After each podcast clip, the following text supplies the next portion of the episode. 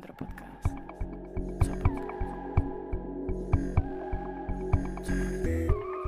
Musí vězeň zpátky za mříže?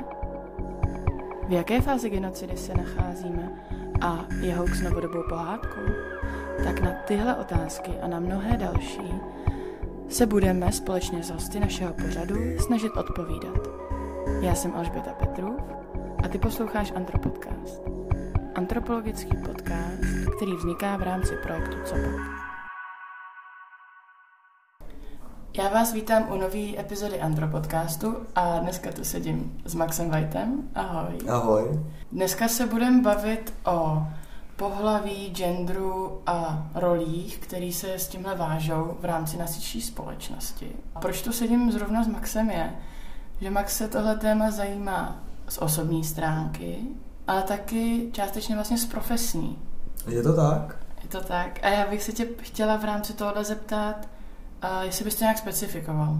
Já jsem momentálně uh, student uh, umělecké školy a umělec, uh, který pracuje primárně s novými médiama a zároveň jsem nebinární osoba, což se projektuje jak do mojí individuální praxe, tak do um, něčeho, čemu říkáme No Fun Collective, čehož jsem členem, což je taková takový uskupení um, dalších uh, umělců, umělkyň a teoretiků a teoretiček, společně se kterými řešíme témata queer perspektiv v rámci videoher, a to jak v rámci mainstreamových videoher, což znamená těch velkých titulů, který prostě jako blockbusterů videoherního světa, až po ty vlastně úplně jako mrňavý hry, které jsou uh, tvořené opravdu jako queer lidma, pro queer lidi, pro omezené množství lidí. Vlastně nás zajímá tyhle ty dva světy nějakým způsobem jako propojovat a v kontextu té středovýchodní Evropy, kde se pohybujeme, um, tyhle témata akcentovat, mluvit o nich, protože za posledních deset let se staly poměrně jako výraznýma a diskutovanýma eh, v tom, čemu říkáme západní diskurs, což je samozřejmě jako problematický termín, minimálně třeba ve státech a v západní Evropě je to poměrně už jako živý téma, který se sem ale bohužel moc nedostalo a na té produkci je to vidět. Ty už si zmínil pár slov, jako je nebinarita, trans a podobně. A myslím si, že to jsou slova, kde hodně lidí tápou často, buď se to nějak propojuje, nebo si lidi nejsou přesně jistý, co to je. Tak já bych se tě chtěla nejdřív, abychom pak mluvili jako stejným jazykem, zeptat, jestli bys dokázal teda nějak popsat, definovat nebinaritu a slova, které jako jsou pro tebe důležité a myslíš si, že je jako důležitý vědět přesně, o co jde. Dobře, tak možná začneme, začneme tím základním momentem jakýsi jako duality cis a trans takzvaně, což znamená cis lidi jsou ti, kteří se narodili jako muž a žena, jinými slovy, když se narodili, lékař řekl, je to chlapeček nebo je to holčička. A um, veškerý role, který patří k nějakému mužství, ženství, jakkoliv je tohle taky komplikovaný téma a jakkoliv to vlastně ta tradice tohohle toho, co je mužství a co je ženství a jak vypadá, vlastně netrvá tak dlouho v tom um, a zároveň to taky poměrně výrazný jako um, evropský konstrukt, který jsme tak jako velice efektivně exportovali do světa. A což znamená, že cis lidi jsou ty, který projdou skrz život nebo prochází svým životem a s tou genderovou identitou, kterou, která jim byla jako určena při narození, se identifikují, vyhovuje jim, cítí se jako ženy nebo se cítí jako muži. A což znamená, že jejich gender reflektuje jejich biologické pohlaví, nebo jakkoliv už to chceme nazvat. Což, uh, jsem, což jsem třeba já, že? Což jsi třeba ty asi, yeah. teda pokud vím. Ale, yeah, yeah. což se dostáváme uh, takový jako menší poznámce um, jako o té citlivosti, o tom, jak o tomhle mluvíme.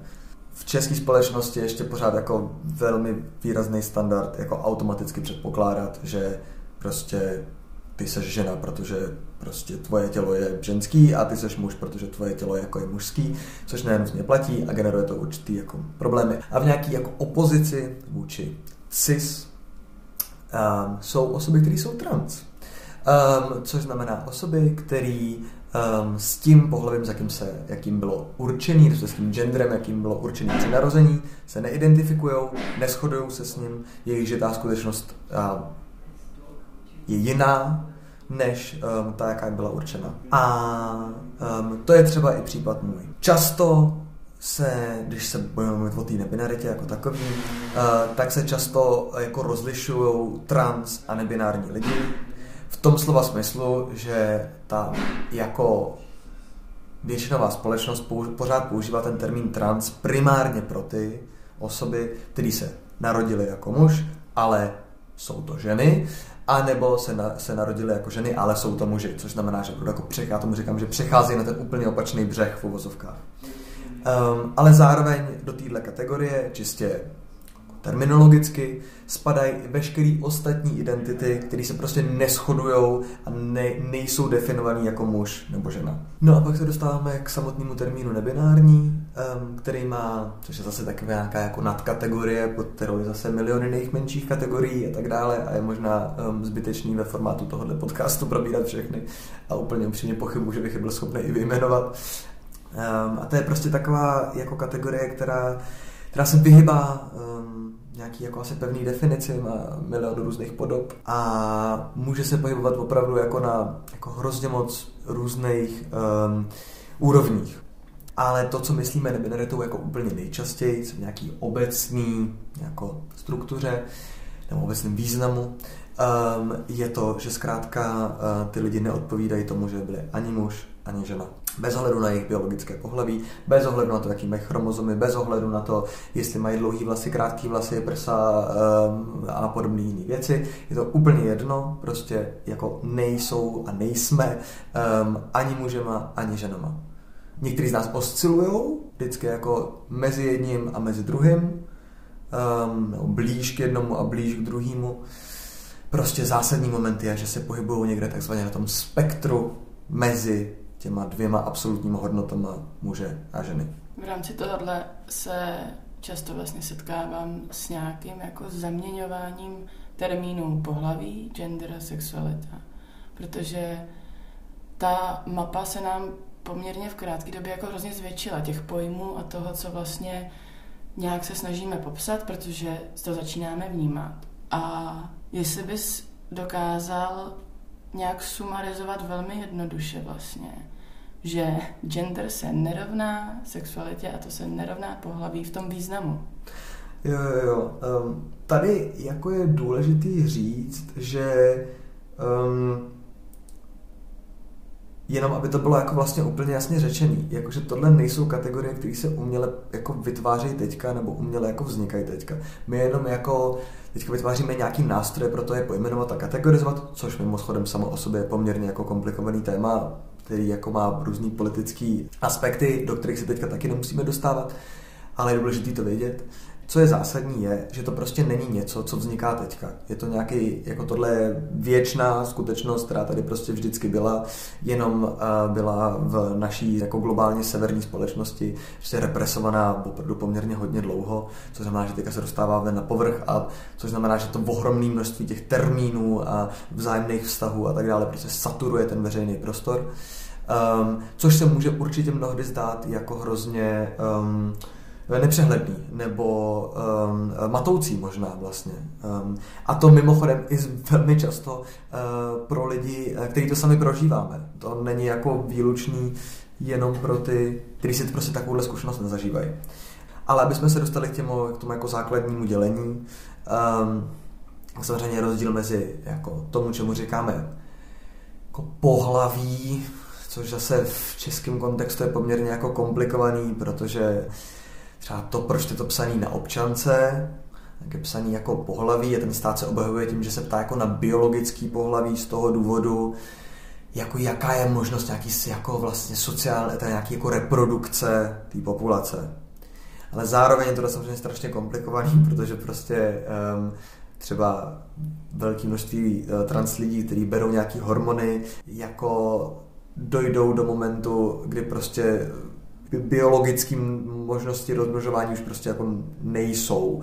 A, a zároveň to samozřejmě jako úplně jako příšerná jako věc prostě a to, co máte napsané v té občance, tak vás prostě budou vždycky všude oslovovat, což taky generuje nějaký jako problém.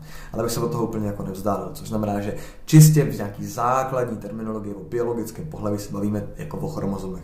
Prostě o tom, jaký konkrétní chromozomy prostě jako ta daná osoba má. Ale zároveň jsou úplně jedno v kontextu toho, ne jak se ten člověk cítí, ale prostě kým je. Jako, mám pocit, že ta formulace, jako, já se, jako, že se někdo cítí jako něco, je strašně problematická už v tom jako základu. To není o tom, že se jako někdo nějak cítí, to je o tom, že prostě ten člověk tak je, prostě vždycky tak byl, vždycky tak bude, nedá se na tom prostě nic změnit, je to jako, není to rozhodnutí, je to jediný, který to je, je rozhodnutí žít v pravdě vůči sobě samotnému. Což není mimochodem taky velice často úplně jako možný nebo jednoduchý a důvod, proč taky dneska vidíme jako takovou saturaci veřejného prostoru tím, je to, že tyhle lidi se velice často toho prostě museli bát, museli to skrývat, nebo to v sobě dokonce úplně zapřít. Další důležitá věc, a to se dostanu k tomu třetím termínu, to je sexualita, tak ta je úplně nezávislá na obou dvou těchto jakoby, druhých kategoriích a ta je prostě, ta spočívá opravdu jenom jako v nějaký uh, jako atrakci nebo nějaký, nějaký přitažlivosti uh, k nějakému pohlaví nebo k nějakému genderu nebo k nějakým jako podobám toho a tak dále. Jako zase my se dneska furt ještě bavíme jako v kontextu tady jako heterosexuality, homosexuality, bisexuality, ale zase už je to jakoby mnohem širší dneska spektrum, který je taky uh, vlastně jako velice zajímavý zajímavý a rozhodně se platí se jako v něm trošku pohrabat. No. Um, ale je to opravdu na dlouhý vyprávění, takže možná tady bych to ukončil. Ty jsi tam začal zmiňovat strašně zajímavou věc, která mi je hodně blízká a to je to, jak je to napsaný a to, že vlastně je třeba zajímavé, že jsme převzali jako pojem gender, že vlastně pro něj nemáme jako naše český slovo, přestože ten jazyk se jako vyvíjí, tak jsme nestihli vyvinout nějaký slova. A myslím si, že pak to přesně jako takzvaně klešuje s tím, že nám to slovo chybí. Nedokážeme si pod ním teda nic představit, protože nemáme co pojmenovat. A myslím si, že v tady z těch uh, ohledech tam jako ta lingvistická stránka je jako hodně chudá, nebo ne, chybí tam mnohé a hodně se přejímá z té angličtiny, jako přesně they them pronouns, jak se tomu jako máme v češtině přizpůsobit. My víme, že jsou země, jsou státy, kde těch jako rodů je mnoho, zároveň víme, že jsou místa, kde je třeba jenom jedno. A je to nějaká, jako na, nějak jsme si to udali, máme ona a on. A pak ono, což je označení věci. A přijde mi dost často se pak lidi ptají, no a jak se, jak se jim má říkat? A začne se říkat ono, což automaticky člověka naprosto degraduje na úroveň věci a zvířete. Tak uh, jak jakoby se s tímhle s tím označováním setkáváš ty, jak se s tím jako vypoři, vypořádáváš? Tak já ti možná hnedka jakoby na začátek trošku drze opravím. Um, protože plno nebinárních lidí používá ten střední rod ono. Prostě jazyk je nějaká, jako nějaký nástroj, který se vždycky vyvíjel, vždycky se vyvíjet bude a je v konstantních uh, sériích proměn prostě a nějakých jako procesů. Um, což znamená, že ano, my dneska jsme jako v té většinové společnosti zvyklí používat ono jenom pro opravdu věci, um, zvířata, což mimochodem je taky docela zajímavý, nebezpečný moment, generující určitý vztahový momenty. Um, ale zároveň prostě v momentě, nebo aspoň z mojí zkušenosti, uh, člověk si hrozně rychle jako zvykne na to ty věci jako prohazovat a nebo je měnit. Jakože mám um, jednoho nebinárního kamaráda, který uh, používá oba dva rody, a když jsme se pro ně potkali, tak to prostě pro mě bylo vlastně jako, někdy jsem z toho měl jako hroznou obavu, že, že se mi to jako nebude dařit jako střídat. Ale vlastně během 40 minut na to člověk úplně přirozeně najede. A úplně přirozeně to s ním prostě střídá a jede jedno, druhý, jedno, druhý. Ani nad tím už jako nepřemýšlí vlastně. A je to úplně najednou nějaký přirozený moment. Stejně tak s tím středním rodem. Pravda, tam třeba mě osobně trvalo trochu díl se tomu přizpůsobit, ale vůbec to není nemožný a je to vlastně úplně jako jako snadný, nakonec se to člověk jako úplně zvykne a je to úplně jako v pohodě. Že to je nějaký jako moc nějaký základní moment.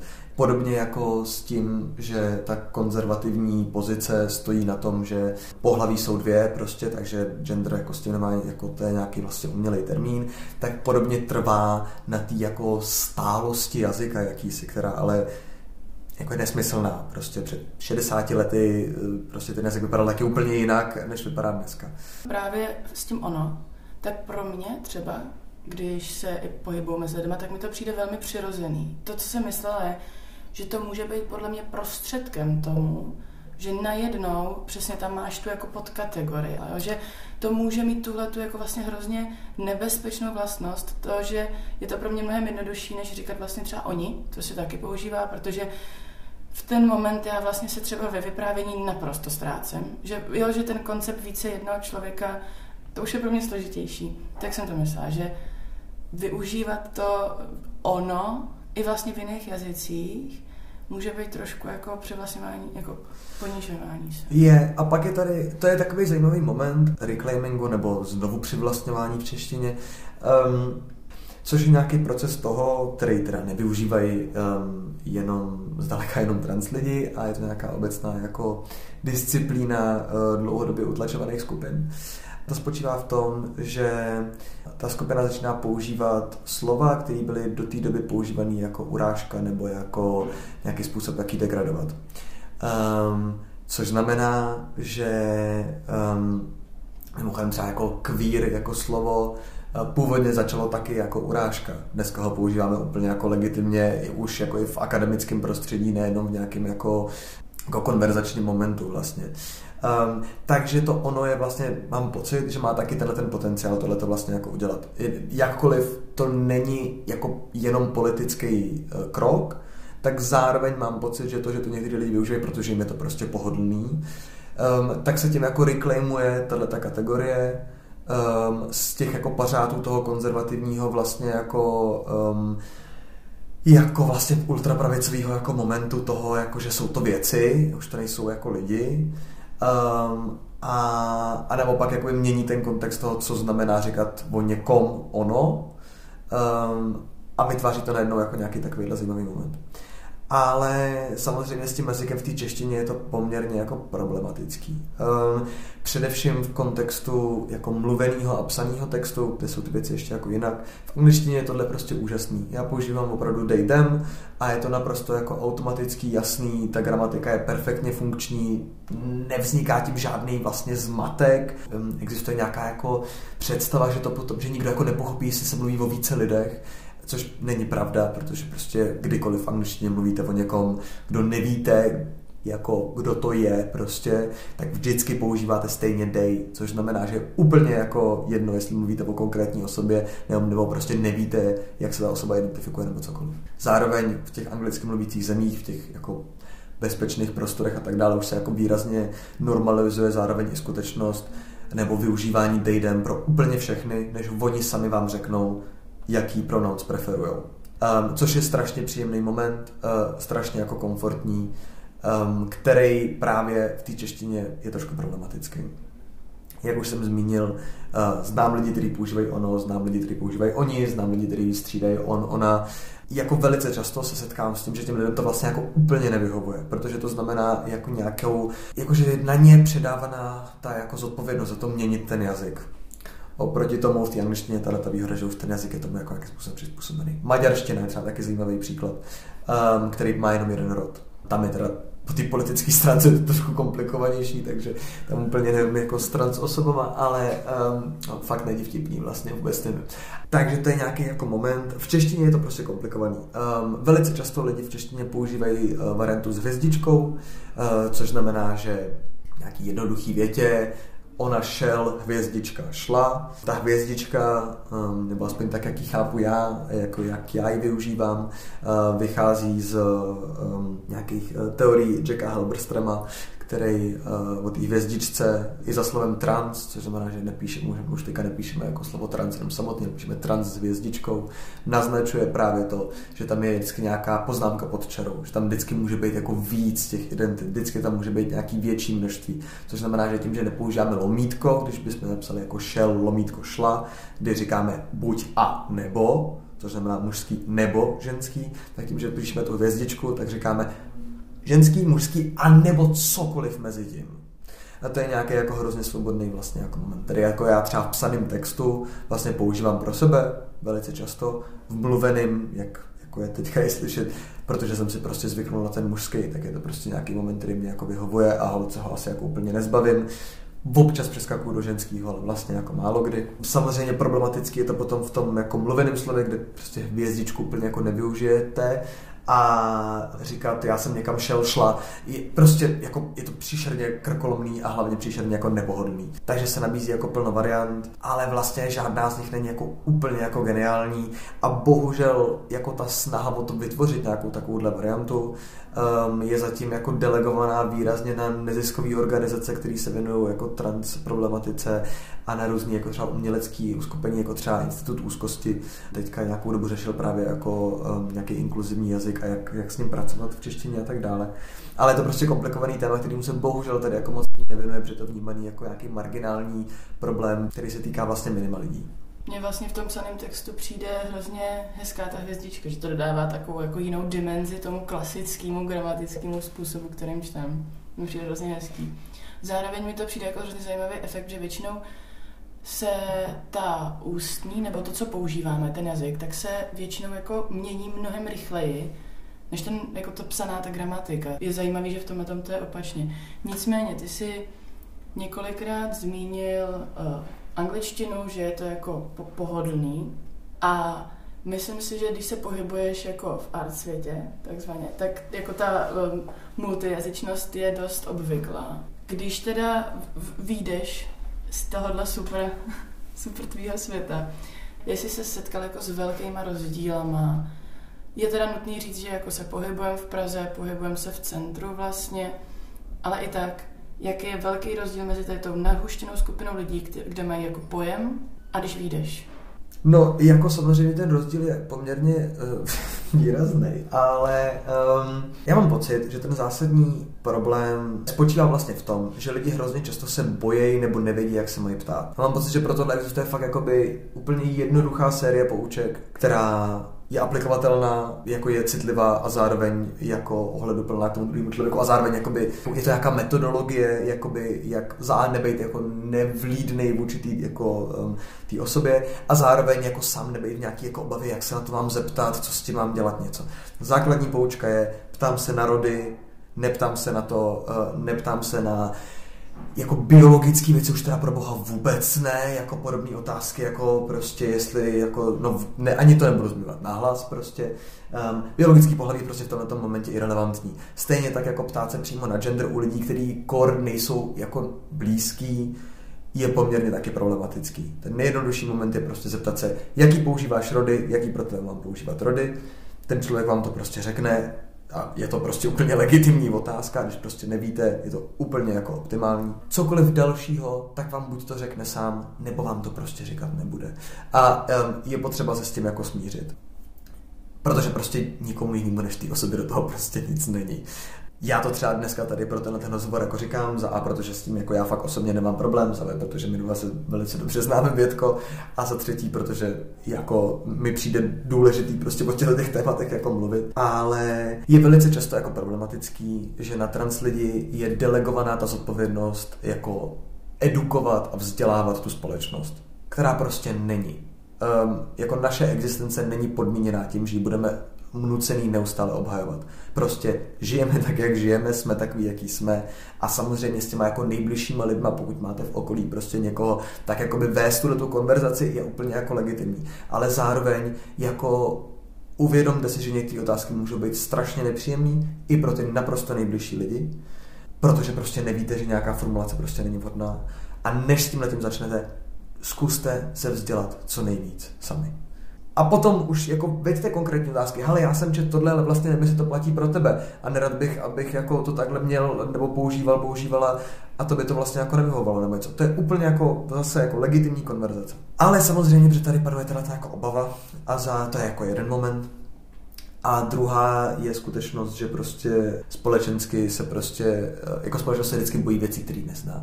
Což znamená, že v momentě, kdy já vykračuju z téhle bubliny, což znamená doslova kdykoliv, kdy vycházím z bytu. Jako vlastně to znamená opravdu velice koncentrovaná snaha um, naplánovat, kam jdu, kudy jdu, v kolik hodin jdu, jak vypadám, jestli sebou mám pepřák, jak se já cítím, jestli jsem jako schopný ustát nějakou jako verbální konfrontaci ten den a podobné a jiné věci, protože tohle se prostě děje. Divný pohledy jsou denní chleba, takový ty jako potutelný poznámky, že vidíte, že se o vás někdo baví, extrémně častý. Um, verbální útoky, bohužel taky poměrně častý. Fyzický útoky, bohužel taky. Takže to je nějaký jako problematický, eh, problematický vlastně moment, který je samozřejmě jako nesnesitelný a je jako příšerný a je hrozný, že se o něm nebavíme. Prostě jako tyhle ty fyzické útoky a verbální útoky a tahle prostě jako věc, kterou si prostě jako trans lidi prožíváme každý jeden den, eh, která je asi pro mnohý lidi jako těžko představitelná a možná to zní jako, že ji přeháním, ale jako v momentě, kdy každý jeden den jakoby se cítíte být jako vyloučený z té společnosti aspoň částečně. Není úplně jako příjemný lifestyle, dejme tomu. Já mám ještě, dejme tomu, tu výhodu, že mám kolem sebe opravdu jako hodně lidí, kteří mě jako přijímají, včetně mojí rodiny. Jsem teda, uh, narod, jako když budu nutně chtít, tak ještě jsem schopný jako předstírat, že jsem jako chlap v nějaké společnosti, když to bude jako naprosto nutný. Jsem bílej, jsem nějak jako finančně přibližně zajištěný. Žiju v Praze, kde to pořád ještě není jako úplně strašný. Pohybuju se v uměleckém prostředí, kde prostě je tohle to naprosto jako běžně, nikdo to jako nespochybňuje. A tohle jsou všechno nějaký privilegie, které jako mám, takže proto je by pro mě ještě možný tomu jako čelit, ale potřeba si uvědomit, že tohle pro většinu trans lidí třeba úplně neplatí. No a kdyby přesně někdo se ocit v situaci, kdy potřebuje buď se vzdělat, protože ho tohle zajímá, protože si myslím, že tam je mnoho co zjistit, a nebo se naopak jako setkává s tím, že s něčím bojuje, nebo se mu něco děje. Co bys doporučil buď jako postup, nebo kam jít, kde se vzdělat, kde zjistit informace, jak začít třeba? To jsou různé kategorie asi pro um, nějaký jako základní dovzdělání se asi. Konkrétně v Čechách jsou asi jako dvě organizace. Jedna z nich je taky trans a druhá je transparent. Obě dvě jsou to jako velice schopné organizace, které krom toho, že poskytují nějaký jako služby a pomoc trans lidem, tak zároveň se snaží nějakým způsobem saturovat ten veřejný prostor nějakýma informacemi a tak dále. Rozhodně to jako tam se nelze zastavit jako nějakého samozdělání, ale je to minimálně výborný startovací bod, kde zjistit, aha, tak tohle jsou nějaký základní jako momenty, které by mě měly jako možná zajímat nebo něco a skrz ty se potom pustit. Samozřejmě znalost angličtiny je tady jako ohromnou výhodou, protože prostě je možný číst um, jako celou řadu prostě dalších věcí a tak dále. Uh, u toho samozdělání jenom je opravdu jako důležitý um, jako nepropadnout uh, takovému tomu jako romantizování si ty tranzice um, tím, že pak lidi hrozně často jako sledují prostě nějaký jako velice často, nebo nejčastěji jsou to jako transholky, které procházejí jako tranzici a nějakým způsobem jako ji dokumentujou a potom se to stává jako pro uh, cis lidi takovým jako emočním pornem prostě trochu. Um, tak to je jako taky důležité se u toho nezastavit, protože prožitek každý trans osoby je prostě jiný a na základě toho, že sledujete nebo jako vidíte jednoho člověka, jako není to úplný obraz. Ne, nelze se toto. Takže uh, taky trans a transparent jsou hrozně dobrý startovací body, kde se jako zjistit pro ty, který um, třeba sami tuhle otázku řeší a nevědí, um, jak to mají, jestli to, co prožívají, je tohle, nebo je to něco jiného, nebo, nebo si o tom prostě jenom potřebují popovídat, tak obě dvě tyhle organizace jsou jako velice aktivní a velice schopní v komunikaci s veřejností. I jako já sám v nějakých jako krizových momentech nějakého jako zoufalství jsem se s nima spojil a bylo to vždycky jako hrozně příjemná zkušenost a byli strašně milí a um, poskytli jako úžasnou podporu. Zároveň jsou to taky jako skupiny, které vás potom, který nechci sdělovat jako veřejně, ale odkážou vás potom jako na um, soukromí skupiny trans lidí uh, na sociálních sítích, kde jsme si schopni jako poskytovat nějaký, jako za A nějakou podporu, za B nějaký jako um, uh, znalosti um, nebo nějaké zkušenosti um, a podobné a jiné věci, což je strašně jako hodnotná věc, že se najednou člověk jako necítí sám. Jako mně přijde hrozně důležitý uh, říct pro ty lidi, kteří si to třeba uh, momentálně prožívají, ale třeba jakoby to ne, nejsou schopní říct nebo možná ani sobě nebo něco, je to, že v tomhle fakt jako nejste sami, je nás fakt dost. Je nás fakt hodně. Je to jako komunita, která má samozřejmě milion vlastních problémů a milion jako problematických momentů, o kterých se můžeme bavit, ale je to komunita, která jako je přijímající a ve které jsou organizace a lidi, kteří jsou vám prostě schopní pomoct a není to jako neřešitelná situace a je to vlastně hrozně krásný, eh, když na to přijdete a dovolíte si jako prožívat to, jako, jako doopravdy si cítíte, jak se doopravdy máte. Maxi, já tě tímhle chci hrozně poděkovat, protože myslím, že to téma jsme velmi hezky probrali, že se ho hrozně hezky představil. Doufám, že to bylo přínosný i ten konec. A moc děkuji, že jsi tady se mnou nad tím poseděl. Já děkuji tobě, bylo moc příjemný. Zaujalo tě tohle téma? Tak neváhej a sleduj nás na Instagramu, kde pravidelně přidáváme příspěvky nejen k téhle problematice. Příspěvky jsou plný jak obecných informací, tak zdrojů, díky kterým můžeš bádat hloubš. Nebo nám taky napiš otázku, která tě dlouhodobě zajímá a společně můžeme začít hledat odpověď.